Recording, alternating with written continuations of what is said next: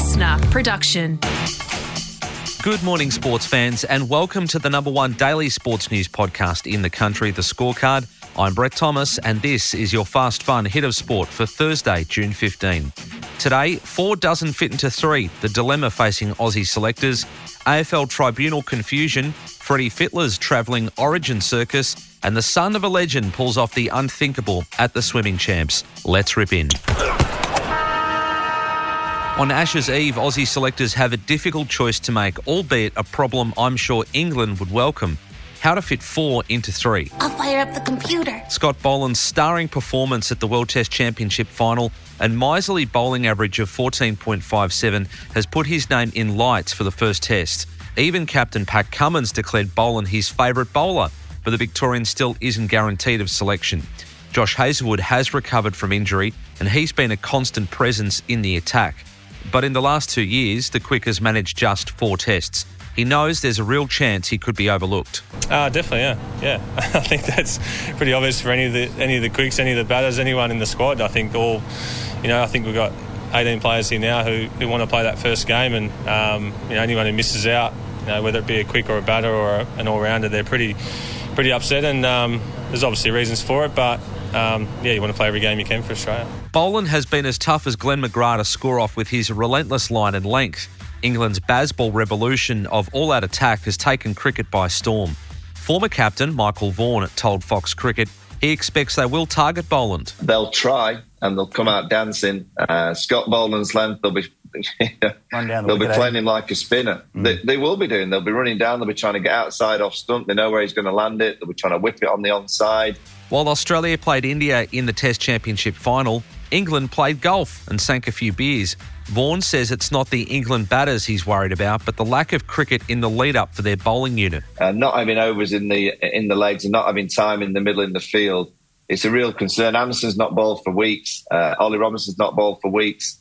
Ben Stokes has not bowled for months. Wood's not bowled for months. Moeen Ali hasn't bowled for years, um, and that's that, that that that's England's bowling attack. So yes, skill wise, they'll, they'll have the skill because that that is always with them. But we all know the body, you know, and, and spending a day in the dirt uh, and then coming back the next day. Uh, test cricket's not easy on the body, so I'm intrigued to see how they go. The AFL's match review process was designed to simplify charges to avoid trips to the tribunal. This season, the opposite is true. Almost every week, we've had not just one, but often multiple players and their band of lawyers fronting the tribunal. And mostly they're up on dangerous tackle charges. 20 players have been charged with dangerous tackles this year. It prompted the AFL to send a memo to clubs last week with clips of what a legal tackle looks like. Now, a bunch of them decided not to show their squad's the vision, believing it doesn't clear up any of the confusion. Here's what Swans coach John Longmire passed on to his group. If a player obviously does hit his head in any tackle, um, what we've said to our players is that we're not sure what will happen. Hawk skipper James Sicily will appeal the three match ban the tribunal slapped him with for a sling tackle that left Lion star Hugh McCluggage motionless on the MCG turf for almost a minute. The Tigers will also appeal the three game ban handed to Rhyan Mansell for a bump that concussed Dockers wingman James Aish. These tribunal events have become more about legal argument than debating actual footy acts. It's outrageous, egregious, preposterous. And former AFL star Dale Thomas says the punishments don't fit the crime. The Mansell one, uh, his intention would have been to take the ball and to turn out of that. He gets there this far too late, and then he gets a week for that. Same with the Sicily one. Was it two motions? Was it one motion that carried him down? He's on his backside. I thought we were stamping out the double motion tackle of then slinging people to the ground. That was my understanding at the start, and now it's sort of evolved to well, any tackle that has force to the head, you're in trouble for. I just think, as it stands right now, the game is asking far too much of players. By calling the attention on New South Wales a circus, under fire coach Brad Fittler has created another circus. Nicho Hynes has been the best player in the NRL for the past 18 months, winning the Dally M medal, yet he was dumped after one origin despite playing off the bench in game one, not his preferred position as halfback. Mitchell Moses has been recalled instead to replace injured star Nathan Cleary. Tevita Pangai has also been dropped after just one taste of origin, while Reece Robson is the shock selection as a debutant either off the bench or starting hooker.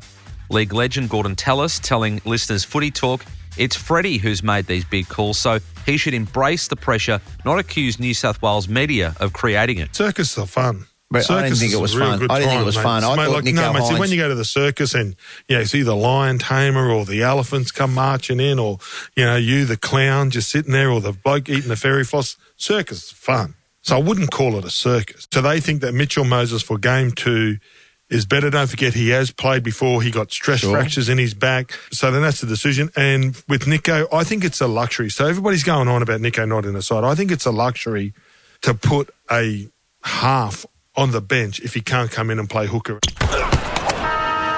And a scorecard shout out this morning. Remember my name. Kai Taylor, son of swimming legend Hayley Lewis, pulled off a remarkable feat at the Australian World Championship trials last night in Melbourne. He qualified ninth in the 200 metre freestyle, meaning he was meant to miss the final. But after the top seed Kyle Chalmers pulled out, Kai slid into lane eight and stormed home to win, shaving four tenths of a second off his PB and booking a spot at the World Championships. His mum went absolutely nuts in the stands, and it turns out she did something similar, winning from lane eight as a 16 year old at the World Championships way back in 1991. Now, if you're listening via Spotify, remember, hit that bell so you don't miss the ep every morning. And that's your fast, fun hit of sport. Catch it tomorrow on the scorecard. Listener.